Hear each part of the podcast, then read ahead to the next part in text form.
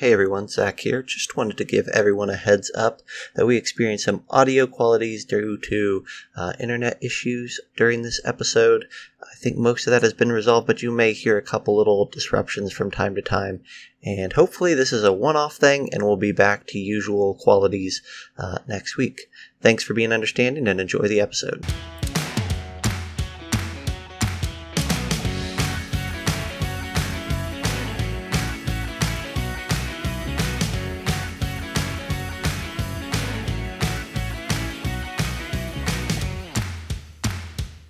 Hello and welcome to the Bite Size Gaming Podcast, the podcast that's serving up a buffet of RPG topics to get you through your week.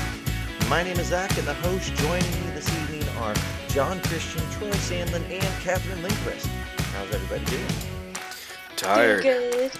I'm exhausted, but I'm happy. Happy, happy. We have Yes. a super exciting episode today. This is part one of two of our Gen Con Online post con conversations, which should be the new name of these episodes, I think. Uh, we are itching to talk about Gen Con. We've been talking about it all weekend, all last night, practically till super late in the morning. Uh, Mhm. In and out today, and now finally for you people here on the podcast. So we've we've obviously got a lot to say. Uh, part two is going to involve Thomas Votal. We're going to get him in again, and we're going to talk about uh, some of the stories and some of the the incidents that happened during the convention in our next episode. Uh, but this time, we're going to talk about all the prep work that comes into a uh, online convention, everything that you do to put together an, an Adventures League game, um, and how that might differ differ from playing in person. This is going to be a great episode for players to get an insight into what does your ALDM do on the back end to get ready to put something in front of you. It's going to be a great uh, episode for DMs who want to know what it's like to run at an AL convention, at least from the viewpoints of uh, the four of us. Uh, before we do that, though, we've got just a few uh, announcements and products that we uh, think are really cool, and we would like to hype those for you in our dessert in our dessert round. If this was chopped, I suppose. Um, A la cuisine. uh, that's going to be a real thing. Now I'm going to have to grab an audio bite of that and drop it in. I'm going to go ahead and start us off here. Um, I'm going to do another Kickstarter, uh, one that I'm really excited about. I think every one of you should go back it.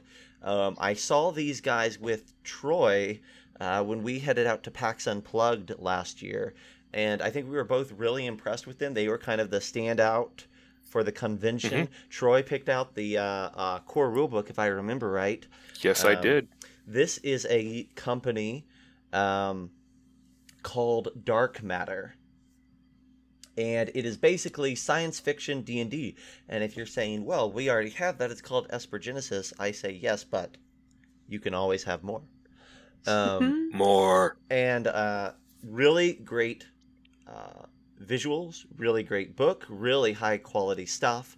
Uh, the art style's really great. The art direction, um, Dark Matter is exceptional. And right now, Dark Matter has put out a new Kickstarter for a starter set. So just like the D&D starter sets, this is all going to come in a box. It's going to give you the basic rules. It's going to give you, I think, a map, some dice, an adventure, and everything you need to dip your toes into their sci-fi setting.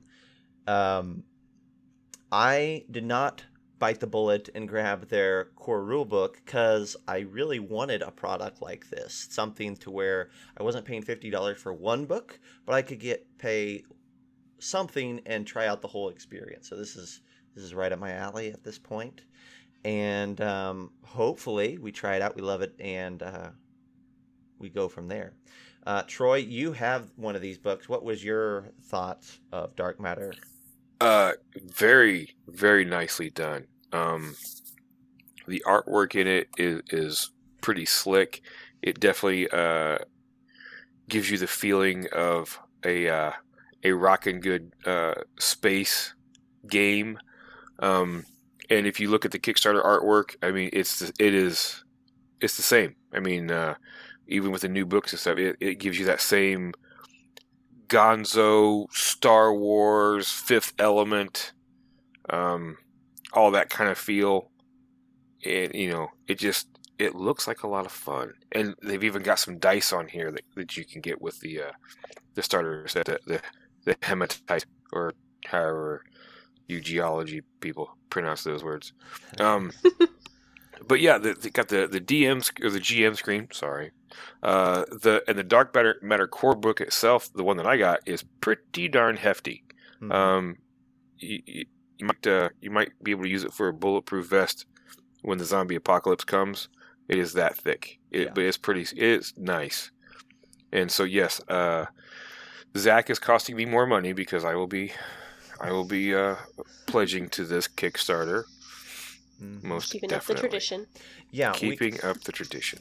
Yeah, looking at Zac's face right now in video, he looks really concerned with your purchases Mm-mm. and, I and know. his contributions to them. Mhm, mhm. hmm It's a look of it's a look of abject glee at this point. I think. Yeah, we talked with James Introcaso uh, last week on the podcast and had a great time. Abs- uh, uh, Mhm. Absolutely had a blast. And um, I think that maybe there's an option for if Burn Bright as a setting is up your alley, but you want to stick with 5th edition. I'm not saying these two are the happy marriage until I get my hands on both, but from a general feel of what type of sci fi they're getting into, I think that you might be able to pull an adventure of Burn Bright into the Dark Matter rule set and have yourself a cool, rousing good time. So uh, I'm going to hype Dark Matter today, I guess. Uh, not not to Ooh. mention uh, the the uh, I guess you really can't call them. I guess you get to call them space monsters in the, the Dark Matter book. You pull one of those bad boys out and throw them in your D and D game, your players are not gonna know what is going on. Uh, so, yeah, you want to throw in some uh, rockets and ray guns in your D and D, or just hit them with some weird, creepy monster out of the out of the blue. Pick you up some dark matter. Uh, you're not going to be you're not going to be upset. I don't think. Sweet. All right. Uh, tr- let's see, Jon. Who do you, what do you have for us today? Oh man, I am so excited about this. Um, man, I love Hellboy, and uh, just in time for Christmas, I'm hoping. Uh, Mantic Games is working with uh, publisher Red Scar Publishing, and they're partnering with Dark Horse Comics to uh, put out a new Hellboy role playing game Hmm. and I could not be more tickled. So the idea is they give you all the tools that you need to step into the shoe- shoes of a Bureau of Paranormal Research and Defense member uh, to become an, an agent that forces the face uh, faces uh, the forces of evil. Uh, they send you out into the field with all the, the study of the occult that you're required um, to, uh, whether you're an- a rookie or not, veteran or, or otherwise. And um, you're not necessarily going to be Abe Sapien or uh, Hellboy or anything like that, but you're going to be one of the grunts that's that's kind of coming up, and it's uh, it's pretty cool. Now, the thing that's even easier for me to to adopt this game is they're using the five E rule set. Hmm. So this will be this will be a D twenty. This will be an easy adoption.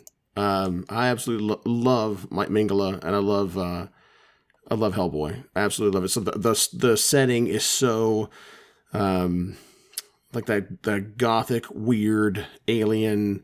Uh, like a little bit of steampunk mixed in fantasy element, but it's all set in the in the in the current age. They're, they're also talking about uh, how the bureau spans hundreds of years, as far back as like the 17th and 18th centuries. So you you could maybe have a little bit of time travel that's mixed in there. Um, yeah, man, I am like super stoked about this one. They've got a Kickstarter that's going to be starting up uh, pretty soon, uh, and we'll put uh, a link in the doobly doo. Uh, for you, to where you can get notified of it. It's actually this is far enough in advance, at least, to where this is one of those where you can get notified of it and be one of the first ones, which they've already got my money. That's what this is one of those shut up and take my money moments. I've already I'm set aside Yep. A, a, a load of dough on this one. I'm very excited. Uh, Mantic Games actually uh, they put together the the Hellboy uh, tabletop board game. Ooh, yeah. They had a Kickstarter back in 2018, and uh, I really enjoyed it. I've, I've actually I got a copy of that too. So um, that's how I heard about it. I'm on the mailing list. So you heard it here for, first, folks, or actually second or third or whatever. But you heard it here for sure, right? So uh, if you don't know anything about Hellboy, uh, the comics are fantastic. The first two movies by Guillermo del Toro are amazing. The third one, we're not going to talk about it right now uh, because it's, It's there are a lot of visually still hurt it's visually cool. It's visually oh cool, yeah, but totally. yeah, Yeah. It's got Awesome. issues. I could, I could, but yeah. yeah, I could go on a whole diatribe about it, but, but anyway, but the role playing game looks uh, fantastic. So that's mine. It sure does. Very cool. Awesome. All right, uh, Katherine. Now, Jon has cost me money. Dang. Mm, you're welcome. That's an investment, sir. well, I'm not going to cost you any money this particular week, but I might cost you a little Oh, bit of time. um, I am gonna hype actually a um, it's a Twitch. It's based in Twitch, and then they also I found them through Instagram. I am gonna hype TPK Roleplay. They put out a call for players pretty regularly on their Discord server, uh, and I managed to snag one of those up. They go Nice. really fast usually, so I'm gonna be playing a an Eladrin wild magic sorcerer on their stream Harper Investigations. Ooh. Um it is probably Very it's going to be like one or two episodes back by the time this airs, but it should show up when you uh scroll down on the little like Twitch recent streams bar. Uh, or you can just check out whatever one they're streaming that night. Like Mhm. that's Mhm. that's that's it. Yes. awesome. TPK roleplay. TPK pretty cool. roleplay. Yeah.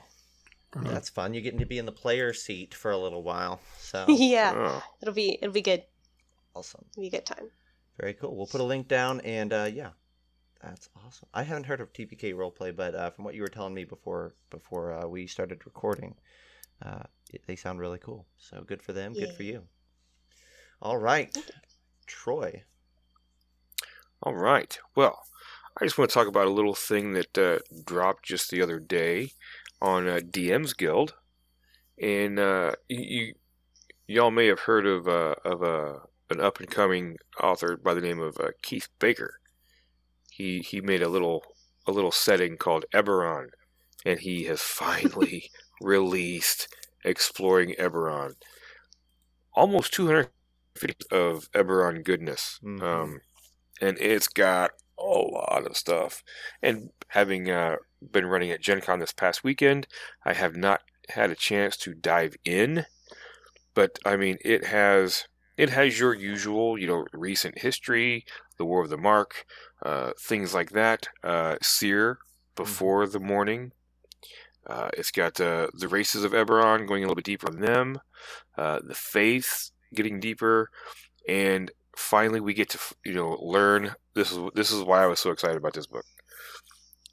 We get to learn more about uh, Droaam and the the heirs of Dhakaan and the Goblin or the the, the, the Dar. Uh, I've been craving this information since the setting came out. I wanted to know all about how hob- hobgoblins, goblins, and bugbears could create a whole society that covered an entire continent and have all of this awesome magic and and and all this stuff. And now I can finally get my hands on it.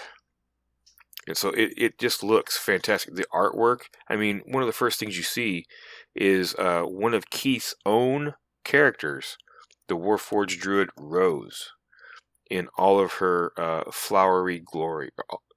And it just it just keeps getting better from there. Um, you've got pictures of the the lightning rail and the uh, the Mror Hold dwarves with their you know dalliances with the uh, the symbiotes of uh, Xoriat and stuff like that. It's just it's just fantastic. Hmm. Um, so much to dive into. Like I said, it just dropped on uh, DM's Guild, um, and I think when I grabbed it, it had already hit uh, Electrum, Mm-hmm. Mm-hmm. and I picked it up the, the day that it dropped. So Mhm. I don't know what it's at right now, but uh, make sure if you're if you're any kind of an Eberron fan, go get this. Yeah, I'm, Now- kind I'm in the same boat that, that Troy's in right now. I've got my copy and it's sitting there. It's simmering. It's simmering on my desktop. Oh, it's it's and, calling uh, to me. Yeah, and I totally forgot to mention, you can get this print on demand. Yep, that's Mm-hmm. uh, that's uh Yes. on its way to me. Hopefully at this point. So we'll Yep. see. Same. I- My hope is that I they had the couldn't wait. forethought to print out a bunch of them ahead of time, because they had to know that this was going to get a big Oh release. yeah. Hopefully they weren't like, well, let's just see. We'll start printing when the when the orders start coming through because they're gonna be backed Right. up for a while if that's the case. all right. Well, uh, I think we're all excited for Eberron. We're gonna talk about that some more in our next episode, I think. But uh, for this episode, we've got a big topic to dive into. Uh, so let's get diving in and talk about some Gen Con. All right. All right, so this episode is just pre Gen Con, pre con prep. And um, we've talked about that a little bit for D&D Live in one of our earlier episodes that we did like this. So this might be a continuation of that episode of sorts because some of that, some of the stuff has already been covered, um, but there may be some repeat here as well. Jon, you are our king of prep. Probably by the time you say everything that you have to say about prep, all the re- all of it will be covered. So let's just start with you, and maybe we'll just end the episode there. So. uh, yeah, King King's probably in the in the in the court. I'm probably not the king. I'm probably the like the jester of, of prep. Um, because I think I, I kick myself in the pants uh, repeatedly by the obsessive level of preparation that I do. Um, I mean, it's it starts with really just uh, not even with the adventures, right? It's uh, some of the prep. I think uh, that's important for us to talk about is the communication. That uh, the communication from Baldman Games this time around was fantastic. You know, they uh, set up a Discord server. All of the DMs and, and judges got together. We were able to collaborate ahead of time, get to know one another ahead of time, kind of create a good community setting, and then all of the news came from there. Uh, that was fantastic. And then uh, even before, again, before the all, uh, I should say, all of the adventures got into everybody's hands, we were already able to communicate to our players if we wanted to. That was the one that one of Yes. the things that was significantly different this time around was that uh, instead of coming to my table cold, that I had already communicated with my players a week in advance. I held off. I had all of my players at my tables ahead of time before that, but uh, had uh, held off. You know, because I think uh, too soon is, is definitely definitely a thing. So about a week ahead of time, um, communicated out to them. Had them start. They started talking to each other. They started coming up with role play ideas and how their groups would had met and the interactions that they'd have with one another. And I t- I'll tell you what, the, the tables were fantastic about that. Very communicative. Uh, a lot of really cool creative ideas that uh, it helped me customize the game for them before I they even before they even showed up. Um, created a good rapport between them, and so they, they felt like a, a team uh, before they they kind of they first started rolling the virtual dice. Um, prep for me was that it was just making sure that I'm communicating out to them back and forth, answering questions. The online component of this is um, is a challenge. It's a good challenge, but it's it's new. A lot of it's new. You know, I'd run roll twenty games for months and months uh, prior to Gen Con uh, as a result of all of my in-person games going online from from COVID. So the good thing that I had was at least we were I was ready for that much. I was competent with Roll Twenty, learned a lot of stuff, been able to help other DMs out. Uh, which actually that's a, another thing I'm going to let uh, I'm going to let Zac uh, tell that that part uh, actually about uh, working with the other GMs to kind of bring them up to speed for those that hadn't been in uh, virtual tabletops very much. Roll Twenty in, in particular, how uh, he and our buddy Tom uh, and I worked on that. So actually, I'm gonna I'm gonna hit pause on mine because I think this was a really really important part that I want to make sure that that Z- this is Zac's idea and uh, I want I want to blow him up for it. So Zac, if you don't mind, kind of give him an idea of what we did. Yeah, so we're kind of info dumping on on you, I'm sure at this point, but Yep, that's me. that's all good. uh, one of the things that we prioritized for this convention was once all of the DMs were together, uh, we wanted to kind of help make the the experience work across the board. A lot of DMs were coming in with little to no uh, online DMing experience, and we wanted to give them some tools to make that as simple as possible. So, uh, Jon and uh, uh, Tom and myself, uh, with some help from a few others, uh, dove in and put together a nice little uh, Roll Twenty class, and a D and D Beyond class, and an advanced Roll Twenty class.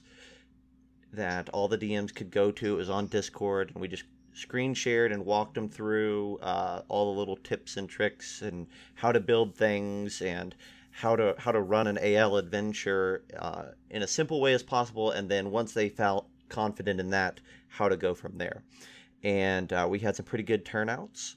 Uh, we had a Q&A session after everyone that, that went really well. And uh, I really feel that for the DMs that took part in it, uh, across the board, it heightened the experience. So that's something that we'll probably do in an ongoing way, where uh, every con of any of any large capacity, we run a classroom aspect before Mhm. it.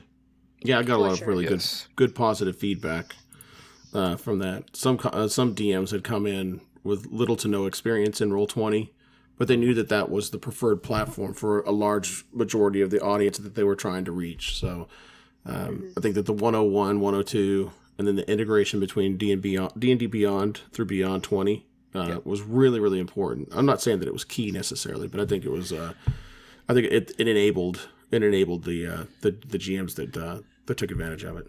That's a nice conversation to have real quick here. A little statistic. Almost all the games I think this time were ran through Roll Twenty at for our Mhm. Gen Con. The, the vast majority of them, I believe, were Mhm. yeah. Yeah. There were Um, some fantasy grounds, I think, Yeah, There were, but yeah. like very Fantasy few. Grounds. There's a few Zoom. For few Mm. zooms, few just discords still. Yeah. Mhm. But but I think as opposed to the time before that had a wider variety, um, a lot of DMs who were just doing one thing, like just doing Zoom or or a Discord call, shifted over and took on Roll Twenty as their platform. I think some of the Fantasy Grounds people uh, kind of streamlined that process. Um, so at this point, I think that the consensus has been made that Roll20 is the platform of choice for a con experience online. Uh, I think that's mainly, though, just because it allows for the virtual t- uh, tabletop and no one has to buy anything. Mhm. Right. Yep. That's not a that's not a statement on whether Fantasy Grounds is better or whatever is better. It's just saying that free has to be in the discussion when Mhm. you've got people uh, coming in to play with strangers and all that, and and when you're wanting it to Well- be accessible to the masses. I think I think one of the the, the big uh, points or one of the big feathers in Roll 20's hat is since it is browser based, Mm-hmm. the player doesn't have to download anything. They can just click on your link and there you are. Yeah. Uh, if, if I could be wrong, but because I Mhm. have not yet dabbled in Fantasy Grounds, but I think you kind of have to. Don't you have to download some stuff? Yep. And You do. updates. Yeah, and there's a there's a everything. Yep. there's Yeah. a client application you have to install.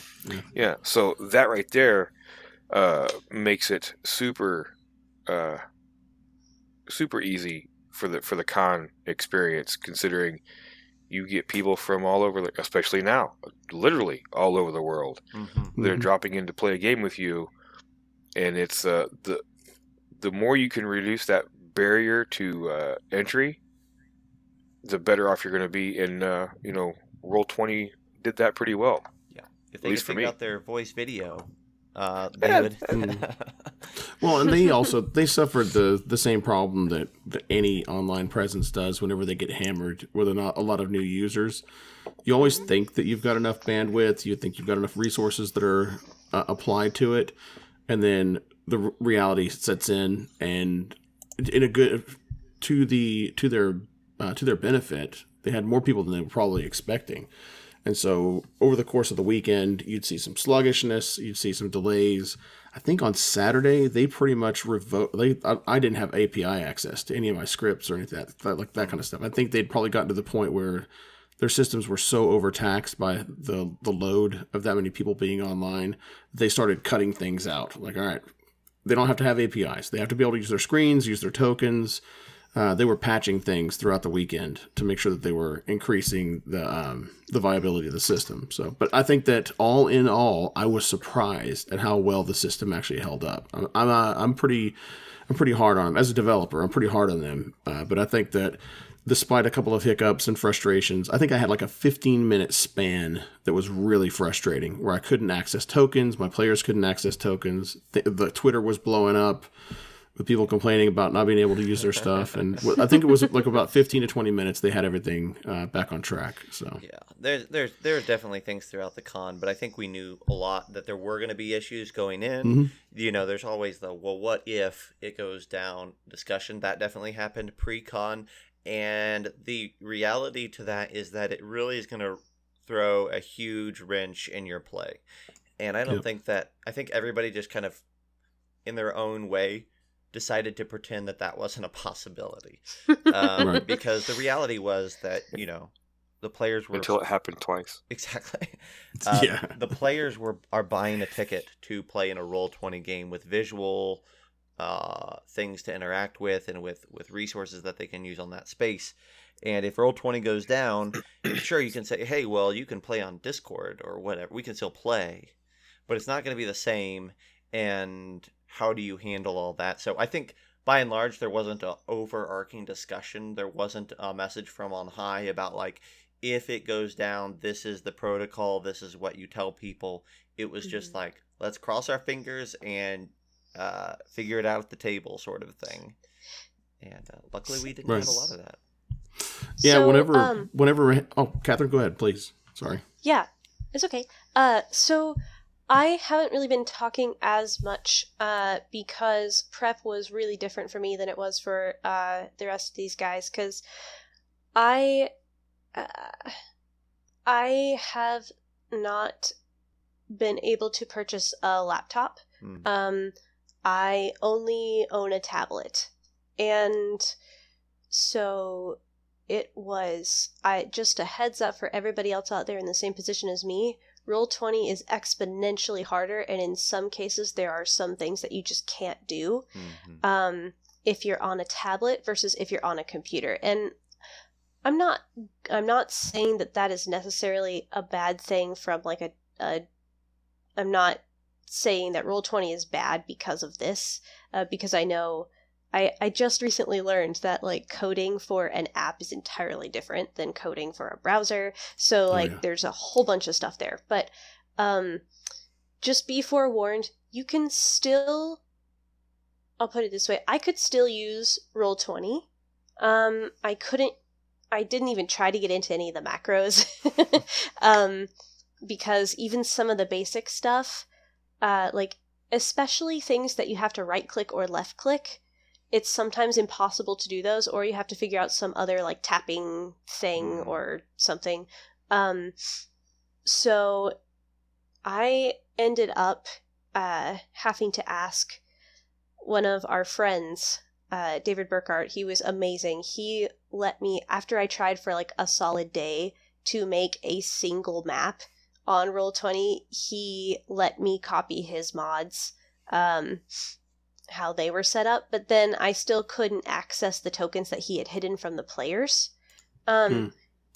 But all that to say, uh, back on the prep side of things, I would say if you have a tablet, it's possible to do it. Just keep it really, really simple. Um, Mm. don't tr- or even you know go to um well if a library is open when you do this uh or borrow a friend's computer go to a library something like that uh set up the maps there set up everything that you don't have to move there. Uh and then you can open it on your tablet and then you can move um you can set up the tokens in there so that you know that you'll be able to move them from the tablet. Nice. That's what i would recommend. Yeah, that's a good call because I don't think any of us knew. Well, Jon may have known because he's been a, a, a roll twenty addict, but um, but I don't think any of the rest of us knew all the ins and outs of using roll twenty on different on different devices, and even as as people came in, players into the games using it on different devices, it's a learning curve and and having some understanding. Like I I had a player that was playing on a tablet, and because of some of the things we discussed, I knew that like saying, well, you know, there should be, you know, you right click this and there's this. It's like, well, that's not really, hmm that's Mhm. not going to translate the same way. So, Yeah, that's tough. I didn't even think about the tablet. Honestly, I've never tried to. I'm, Yeah. As as I'm listening to Katherine's woeful story, I'm I'm sitting here looking at my tablet and, and tinkering with it. I'm like, yeah, that seems like that'd be really really tough to do. Just not being able to right click and being a DM, not being able to right click. Yeah. Yeah. you're not making any maps. Yeah. I, I don't know how you do it in, in a tablet. That's uh, that's tough. One of the other things Yeah, that, I that would have been. ugh. One of the other things that uh, I think is important to talk about on this uh, episode is um, the adventures themselves and how those are delivered. Mhm. Uh, because that's definitely part of the pre-con experience, and I think that's another thing that not if 100% if you are a player or if you are not an AL person, this is new information to you, right? Um, we get the mods from on high, typically sometime two weeks or less before the uh, convention starts. Sometimes very less. Very less, yes Mhm. if you as a player or you as a DM are signing up to play or run something that is premiering at the convention, like this is the first time it's ever going to see the light of day, it was probably handed to your DM or it will probably be handed to you as the DM around 2 days before the convention. yeah, at least part of it. Um it will be a last minute thing uh, nearly across the board. Uh, and and your DM probably had less than three days to prep it. Would be my statement. And will probably accurate. not have maps. It will probably have like little doodles that they have to translate. Mhm. It will probably have a uh, appendix revision that is sent out, a second version that is sent out two hours before this their first slot, and they're told to run this and not the other thing. Yeah. Um, uh, They certainly won't have virtual tabletop level No. pictures, d- digital images, high res that are available, gridded, uh, scaled, no tokens, none of that stuff, right? A lot of, and I think that's the thing for me is that I haven't said ha- I haven't had a player say what they expected yet. And I don't. I haven't really. To me, it seems almost rude to ask, but uh, especially after the fact. But um, I am curious to, to know what players think. What, whenever before when they go into an online game, what is the expectation? What kind of maps are they expecting to see? Are they full color? Are they, can they be black and white?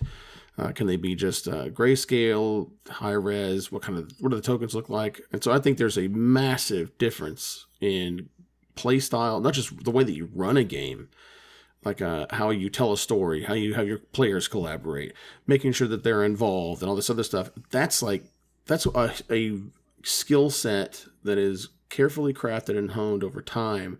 And now in the new era, it's like you got to have all that, and you got to have some tech sense. You got to know your way around Mhm. uh, a browser and settings and voice and audio, and the things that can go wrong in Discord. And do you choose J- Discord versus Roll20? So I think that the era that we're in, when it came when it comes to prep, right? We talked a little bit about pre uh, pre show communication between each other, between the cli- the the uh, the players. Um, talking about Roll Twenty versus Fantasy Grounds and kind of like the struggle between those. I think that's the that's the hardest thing. You know, traditionally when you get the mod, you're given like like Zac said, you get scribbles mostly. You know, some are more robust. cartog- uh, cartography f- friendly than others, um, and they're functional. they are functional. They're, I'm not. I'm not saying like I would say 80 percent of them are functional anyway. Uh, not to be unfair to anybody, any of the the non-drawy types, but um, they uh, they're functional. But you can't you can't scan them in or copy paste them into a virtual tabletop. And to me, at least, expect the players to not to kind of cringe at it. You know, kind of like it's like popsicles and band-aids holding the whole thing together is what, kind of what it looks like. So I don't know between the three of you, does that does that sound about right? Am, am I crazy or what? What do you what do the do you two you three think? I know I'm I'm like clinically insane when it comes to preps, but I mean Yeah. like still, I, I'm just curious. If if no one has seen uh, Jon's uh, table at a con, then you, you just really don't understand what he's actually saying It's at this point. what he's describing. I really um, hate myself. that- Carry on. That uh, that being said, I'm also the guy that uh, spent a hundred dollars and probably put forty hours of work into creating a uh, miniature version of the Oracle of War for Winter Fantasy. So, Oh man, look at you. Wow. uh, so you know, that was that was kind of a, but it was it was like a little labor of love. Doesn't Yeah. didn't really help help any of my games, but you know, it was kind of neat. Um, but uh well i was yeah but uh yeah, uh, the the the prepping the maps and things are definitely. I mean, you still have to prep in an in-person con. It's just a different animal Yeah. on uh, It's, it's for the com- online thing. it's completely acceptable as a DM at a con, at a physical con, to show up with a Chessex map and a and a marker and draw your maps on the fly with your players, and it's simple. Mhm.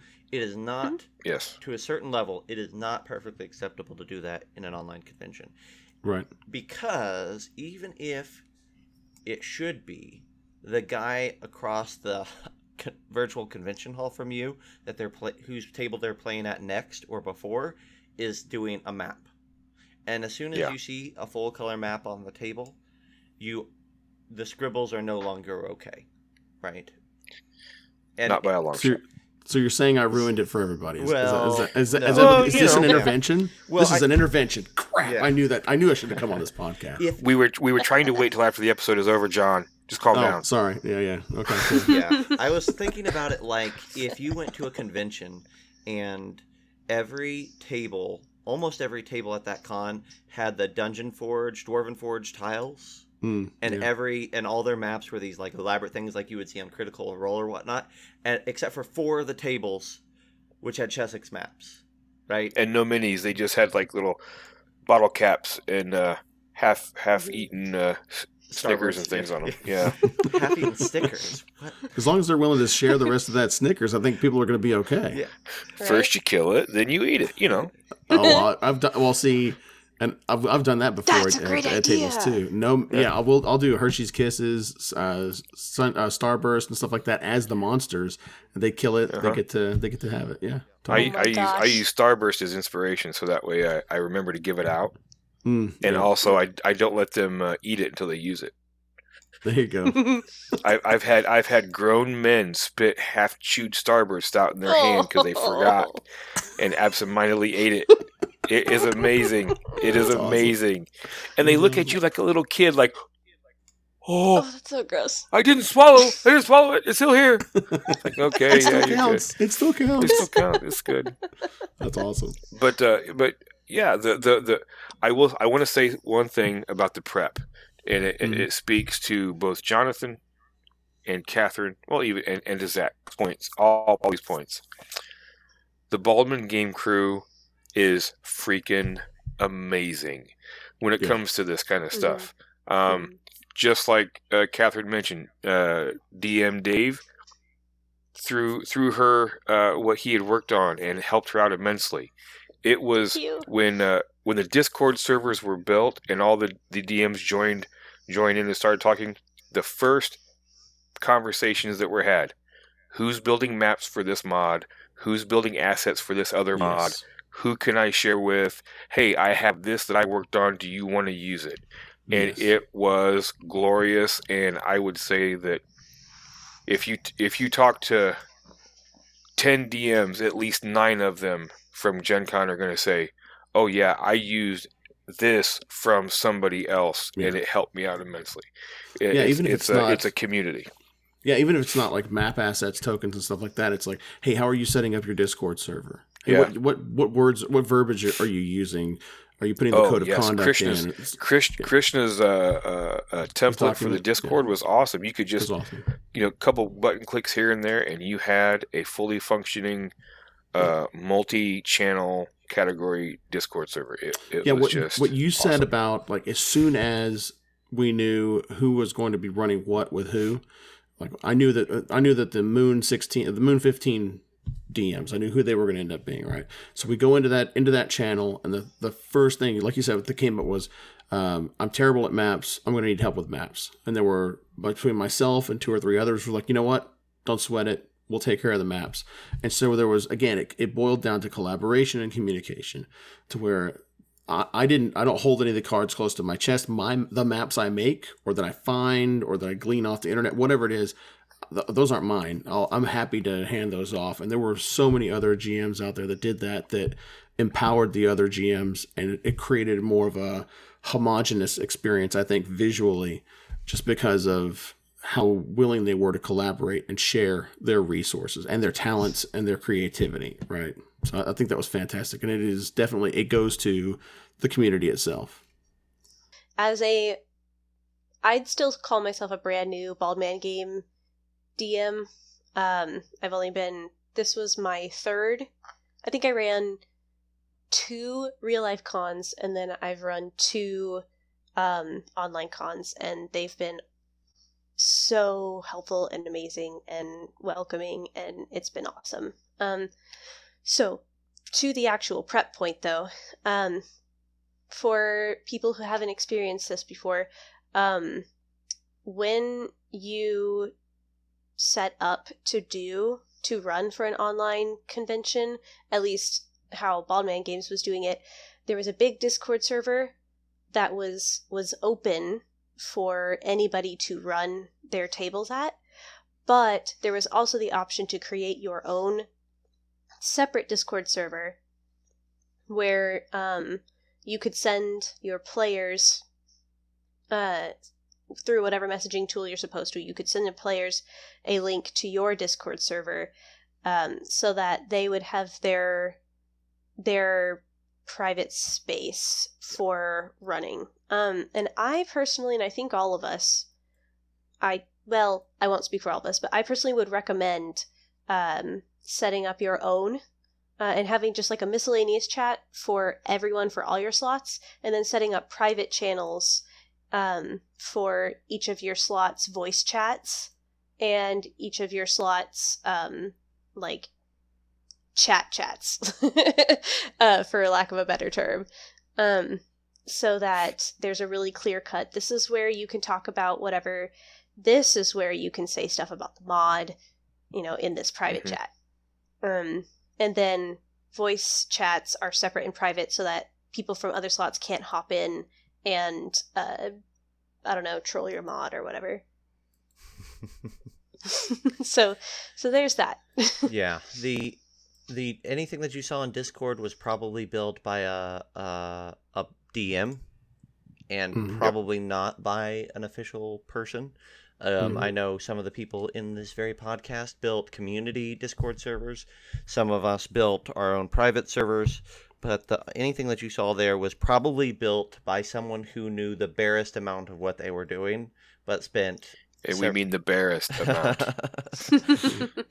uh, but But you know what? Th- We gained. worked. I know that I personally, all four of us, gained so many new skills, abilities, and competencies. Oh yeah. Oh yeah. with this last go around. I feel so. I will feel so much better going into the next, into the next uh, uh, virtual con, as a result of. Okay, well, I, I've taken that beating now, and I've learned. I've learned not that the, not that the con itself was a beating. It's like the there's so much. It's, it's water from a fire hydrant that you have to drink from. There's so much that you have to absorb, and so um, I think that I learned as and as much as I thought that I knew, I learned so much more. And not only uh, uh, the, almost like the process of it, of uh, of onboarding people and uh, and uh, getting them into your game, uh, getting them in, engaged. There's that's like a that's a, a, a skill that you don't just don't uh, uh, prognosticate. It's not something that you can Yeah. just absorb or by osmosis. You have to do the work, and the work is there now. And it's uh, I think the next one's gonna we're gonna see the benefit of it as a result. I think so too. Yeah. Cool. Oh, definitely. That's something that uh, for anybody out there that has thought of uh, DMing a convention and hasn't done it yet, that you're afraid or you know, well, I'm not that good of a DM. You know what? Uh, you know, I, if you think you're a good enough DM, you know, right there's problem number one, because you should never have that kind of hubris, as far as I'm concerned. Because I'm de- I definitely have imposter syndrome every time I go to a con. I've been doing these for a long time, and uh, I still get the palm sweats and uh, the the nervous stutter and all that stuff at, at every table. But uh, if you want to improve your DMing, DM at a con, virtual or otherwise. Mm-hmm. Plant your butt in one of those seats, get six random people to sit at your table, and have a blast. By the time you're done, you will learn things from a single weekend of con DMing that you will never have learned in a lifetime of running for your friends. Hmm And that I can guarantee. And I learned all kinds of stuff this past weekend. Well, I think it'll make you a better DM, DM at home. It has for me. Oh, it, it my- definitely in my- in does. my It home definitely games. does. Yeah, now that my, my home games where we're we're getting together, but we're getting it's together separate. right? In open, large open spaces, still wearing masks and stuff like that. As much of a bummer, bummer as it is, still taking all the precautions, but still, I've noticed how I am more meaningful and more purposeful about engaging players, like being aware of who at the table is quiet, because in it, like, uh, we'll probably talk about this in the next episode. But one thing that I that uh, D and D Live did to help me prep was uh, prepped me for was uh, that not all of my players want to use video, which makes it incredibly difficult to connect with them. For me, at least, like I can't Oh, see their face, whether they're enjoying themselves, they're picking their nose. I don't know what they're doing over there, which is probably why they have their cameras off in the first place.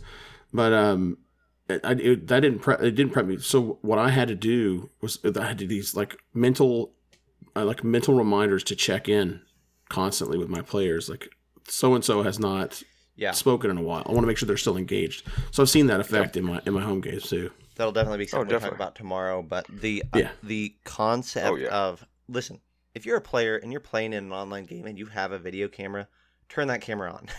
Yeah, Please. Yes, please. please Otherwise, do. turn it off. Your Please. DM is looking at their self. They're looking at the, in a mirror for 16 hours a day. If if Yeah. you aren't if you aren't there, and And I'm gonna get- pretty, yeah, I'm well, pretty. well, but even that's that's pretty. too much. That's too much to look at. Too Yeah, much Naturally, really is a choice. choice. handsome man. pretty, pretty ugly. But yeah, well, that's the thing, right? Is like is is why do why is it better to visit somebody in person than to talk to them on the phone? Because there's that face to face interaction. We read so much into it, and yeah. There's and- so much chemistry there. Yeah, imagine talking for Yeah. four hours to someone. You know, like this isn't like you're having a short phone call that where you're just exchanging information and you're good, right? You're you're hoping that when these six or seven people get together, that you're going to all be entertained, right?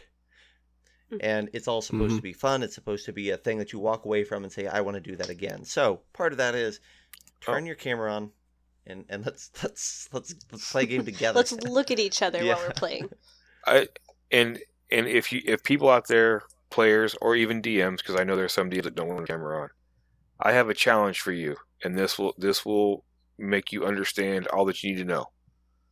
Take your favorite action movie, John Wick, Star Wars, I don't care what it is, put it on, blindfold yourself, and watch that movie. Yeah. That's what we're dealing with when we're trying to run for people that don't turn their cameras on. And and again, Don't- if you really don't want to, if it's a thing that you have, don't worry about it. We're, we'll get through it. But just think about that. There's there's not there there is one less point of engagement. Yeah. Imagine Mm, not just going and seeing a movie that you've seen a thousand times, your favorite movie, but go go and see a new movie mhm. with a blindfold Mhm. on, and try to Mhm. then Try walk to- away from that experience and t- try to explain to people everything about that movie. And if you go and say, "Well, my blindfold was on," they're "Well, Jack Wagon, take your blindfold off, and maybe it'll be a better movie." you know? But we should we should probably definitely talk more about that aspect Yeah, uh, in the talk- post con. Oh, yeah, yeah. Sure. There's there's really that's only that's one not a prep. there's really only one thing left that I think ties in with prep here. And um, I don't want to touch on it a lot because every con is going to be different in this respect. In fact, D&D Live is different than this con. But I think that it's valuable to mention that not every con is your DM getting paid or compensated for Mhm, their time. mhm. Mm, You know, yeah. I understand if you're a player that you're sitting down at a table and you've paid good money. We have as DMs, we have that conversation every day of every con is players paid good money to sit at my table. We're going to try to bring them a good experience. On the back end of things, your DM is 100% doing it as a labor of love every time. And maybe a third of the time, if that, they're getting compensated much. And maybe a tenth of the time are they getting paid. So uh, that's not to point anything to any cons. There's great cons that I love doing that I don't get paid for, and I'm sure there are sucky cons out there that you get paid to do, right? Um, Mhm. so that's not the end all be all. That being said, uh, when you when you think about sitting at the table and you paid your ten dollars or your four dollars or your twenty dollars for that table, just know that your DM is almost certainly not seeing any of that, and the only reason they're sitting here at the table is because they want to run D and D for you. Yeah. Uh, Yes. so Yeah, so be kind. Be kind to your DMs out there. They're putting a lot of effort into it. Uh, like Zac said, that's a, it's a labor of love. You may catch them on a bad night. They may have had a, a rough table the you know a couple of hours before. So uh, But take take care of them. Be be nice. Yeah. Sorry, Jon. Be nice. You're good. Um, but you can guarantee that even if they've just come from a rough table or something like that, they they want to get back to just enjoying D and D together. Absolutely. Yep. Yep. They're, they're there to have fun just as much as you guys. One hundred percent. And you don't necessarily have to tip them, but maybe throw them a not half-eaten Snickers bar. Yes. a whole Snicker Snickers bar, man. Oh man. Yeah. Whew. N- no- no- nothing worse than a hangry DM, I'll tell you. Well, hey, Uh, I have I have one more thing yeah, let's about hear it. us Let's hear that, it. that, that, that fits right into this. Perfect. Um, this uh, this uh, online Gen Con uh, was not only the first online Gen Con ever, and for all of us, obviously, but it was the first for a few of us in another respect, and it regards prep. And uh, we had, uh, in the time that we found about uh, found out about Gen Con, leading up to the con, uh, we took opportunity um, to write a module that appeared at Gen Con um, called The Ruins of Grave Metallus, and it was actually uh, in the Eberron experience track, and it got played twice by multi- multiple tables. And that, in and of itself, that concept of prep was one of the most fun and brutal times I've had as far as D and D stuff Yeah. goes. We we busted our butts to create something that we hope um, was fun not only to play but also to run. Um, we think we did we did an okay job. I think That's all um, right. All it right. was all right. I, Uh, I don't want to take credit for this. I wasn't part of this, but just to throw that out there. no, you were a part of it. You you were you you know you you helped bounce some ideas and things like that. And you're you're just as much as part of the team as as as anything. So don't don't uh, cut yourself short like that. but uh, but that was it was really cool that I wanted to kind of throw out there uh, it, just just just to brag on on us a little bit Heck yeah. because it was freaking cool. And uh, maybe keep your eye out. You might be able to get a hold of that sucker one of these days and run it for your table if you if you're into Eberron. And uh, I hope you enjoy it. But yeah, that was a that was a blast. Getting to hear about how people had fun playing something at Gen Con that you had your fingers on, not only just to run it but to write it as well It that on top of all of our extra prep yeah it was Yeah. this was an interesting rewarding frustrating and amazing gen con it's one for the books definitely Yeah, and I, I publicly acknowledge uh, my appreciation for uh, for the bald man for giving us a shot. To yes. Yeah. So so thanks, Dave. Yep. Yep. yeah thanks dave Absolutely. And it was no fault. I'll, I'll go ahead and say this. It was no fault of anyone at the con that we did not have an Eberron Epic. Uh, but we basically Mm-hmm. Mhm. found out two weeks before the convention, or at least two weeks, a two week time window Ish. to get something replaced, that the Epic was not going to land for Eberron, and they needed a replacement. And uh, so we had about two weeks to fill those shoes and come up with something that would feel like an epic, feel like what Mhm. what players would expect, and would fill that role as the fourth slot game in the experience track uh, well. And I think.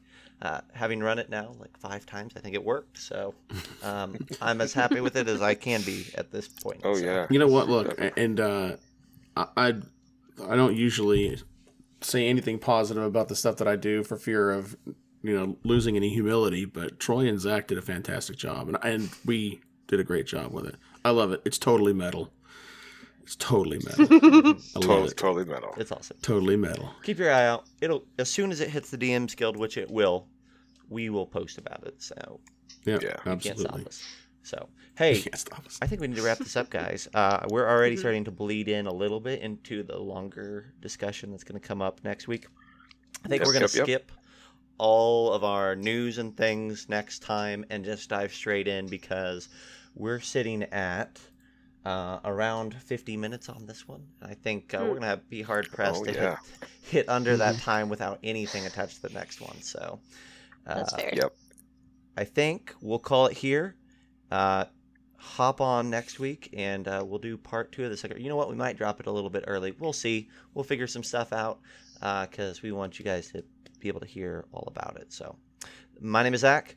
Uh, thanks to Troy, Katherine, and Jon for hanging out with me this evening. Check us out on Facebook. Check out Bite Size Gaming on Instagram. And until next week, uh, we'll see you later. See ya. Good gaming, everybody. Play more games. Bye, guys.